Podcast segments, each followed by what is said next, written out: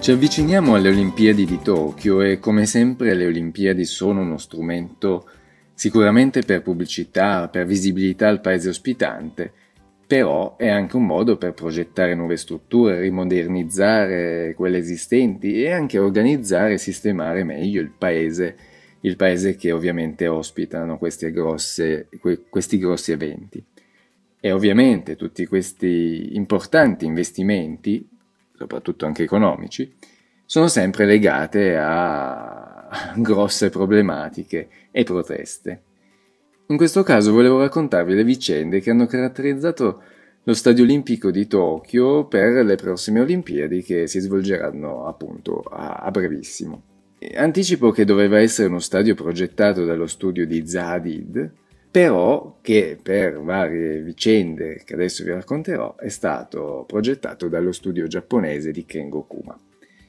Quindi, ricapitolando brevemente quali sono state queste vicende, e per cui per questo entra in questa mia serie di archipirla, perché da un progetto se ne passa un altro, così come se fosse facile, ma in realtà c'è tutto un discorso burocratico e anche economico molto importante, e quindi diventa un po' il paradosso del, delle architetture, delle nuove architetture, eh, appunto così faraoniche stravolgenti che poi insomma hanno i loro risvolti anche negativi. È proprio per questo che li critico apertamente e si inserisce in questa serie delle fesserie degli architetti. Allora, brevemente ricapitolando quello che è avvenuto per, queste, per questo stadio, per le Olimpiadi di Tokyo, possiamo dire che è partito da un concorso internazionale, come avviene normalmente per questi grossi progetti. Partecipano tantissimi studi da tutto il mondo, ma riesce a vincere il progetto lo studio di Zadid, che come conoscerete ormai è questo studio molto importante a livello internazionale, fondato dall'archistar anglo-irachena Zadid, che ahimè è scomparsa qualche anno fa. Però lo studio comunque continua a funzionare. E quindi questo è nel 2012 che, si, che viene assegnata, viene data la vittoria per la progettazione del nuovo Stadio Nazionale del Giappone,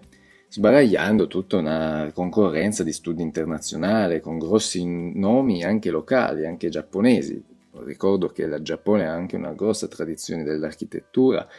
eh, tra cui nomi come Sana, Toyoito, eh, con una filosofia forse anche più vicina al paese ospitante. Comunque, Zadid riesce a vincere il concorso e il suo progetto era un progetto enorme, un progetto che poteva ospitare 80.000 persone, un budget di 1,3 billions, cioè quindi miliardi, 1,3 miliardi di dollari del costo, con tutta una copertura retrattile, un, degli archi anche con una difficoltà costruttiva che dovevano essere diciamo un'apertura quasi di più di 300 metri, cioè veramente un progetto importante, molto futuristico come anche sono tutte le architetture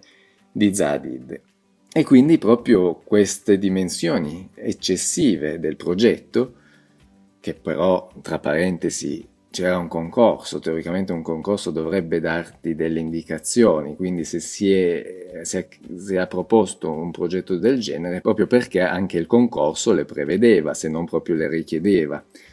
In ogni caso risultava essere eccessivamente enorme e tutto sin da subito si è innescata una serie di polemiche, soprattutto legate alle dimensioni eccessive del progetto e anche proprio nel contesto in cui risiede e quindi tutta una serie di polemiche, soprattutto capitanati dal, da, da, un vincitore del premio Pritzker che è Fumiko Maki, tra cui poi una serie di team di architetti giapponesi, tra cui lo stesso Kengo Kuma che vedremo dopo vincerà un secondo concorso ed è quello che ha progettato attualmente lo stadio. E quindi, appunto, dicevo, tutto si era incentrato soprattutto da un punto di vista della grandezza, ma io sono sicuro che anche eh, le polemiche fossero legate ai costi di un progetto così faraonico, proprio perché stiamo parlando di soldi pubblici, che non è neanche giusto sprecare, come troppe volte si fanno anche durante queste grosse manifestazioni. Per concludere, Si è chiesto anche un ridimensionamento del progetto Azadid, che è stato fatto, che è stato quindi modificato il progetto e ricordo che sono sempre soldi che, che, che, che girano perché Zadid non lo fa, non mette 100 architetti del suo studio a lavorare per modificare il progetto gratis una volta che ha vinto il concorso. Comunque, questi sono problemi giapponesi, non, fortunatamente in questo caso, solo in questo caso non nostri. E quindi si chiede di ridimensionare il progetto, um, si chiede quindi di abbassare anche un budget e sicuramente c'è stato anche un limite di budget perché poi alla fine non si è, cioè ha dovuto abbandonare il, il progetto perché Zadid, lo studio di Zadid, non è riuscito a trovare una società di costruzione più conveniente. Quindi questo significa che probabilmente è stato messo un limite massimo eh, per cui quel progetto non, è, non era fattibile e quindi, nonostante abbia vinto un concorso, nonostante sia stato modificato, eh, risulta una fesseria, una fesseria e, e, quindi si fa un nuovo concorso e qua siamo già nel 2015, eh, ricordo che nel 2020 dovevano esserci le Olimpiadi, e quindi si fa un nuovo concorso, in questo caso vince Kengokuma, con un progetto adesso conclusivo, lo, lo si vede totalmente diverso, ma nonostante questo, non so il motivo, ecco proprio da, da, cosa, da cosa, scaturisca, ma lo studio di Zadid denuncia, accusa il Kengokuma per plagio. Quindi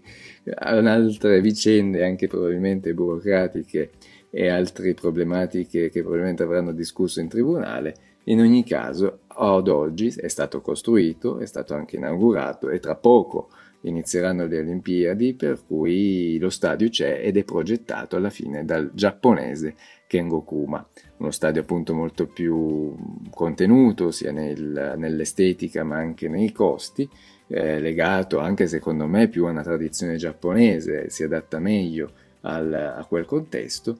E, e boh, quindi si conclude qua la vicenda un po' così paradossale, come ho detto, da queste varie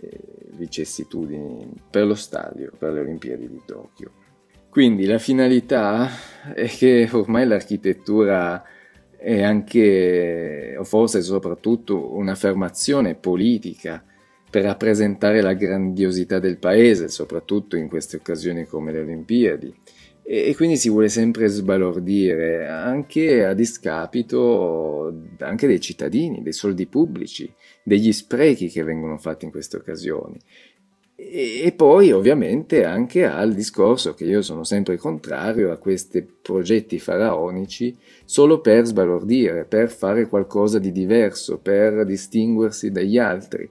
Certo, è un carattere distintivo che, che caratterizza un architetto, però poi va a discapito proprio del, del, del, del luogo, de, della, dell'ecologia, della sostenibilità non soltanto appunto ecologica ma economica, a un'economia locale. Sono, ricordiamoci soprattutto in questi casi che sono soldi pubblici quelli che vengono investiti, quindi se è l'emiro dei, dei, di Dubai che vuole fare la cosa strana può, può farla con tutte con la sua i soldi, ma se dobbiamo parlare di edifici pubblici, ecco allora che sono sempre puntualizzo questo discorso di che non bisognerebbe sprecarli dando la, la, la possibilità, la carta libera, carta bianca a queste archistar che appunto poi secondo me non è corretto nei confronti dei cittadini che pagano ricordiamo che se noi facciamo un'architettura e ha un, un, costo 10 volte più alto perché abbiamo pagato un Archistar, sono soldi che abbiamo tirato fuori noi di tasca nostra. In questo caso è il Giappone, saranno i giapponesi con i loro problemi, ma ricordiamo che anche in Italia eh, avvengono queste cose. Vi avevo raccontato poco tempo fa anche della mia tesi sulle Olimpiadi di Torino 2006 sulla pista di Bob, che sono stati buttati via 100 e passa milioni di euro. Per cui adesso ne verrà fuori una nuova Olimpiadi, io sono sempre favorevole per le Olimpiadi, ma sempre tenendo conto di, di fare attenzione, di dover, sperando avere della gente intelligente che amministri queste cose. E sperando anche che gli architetti si ridimensionino un po'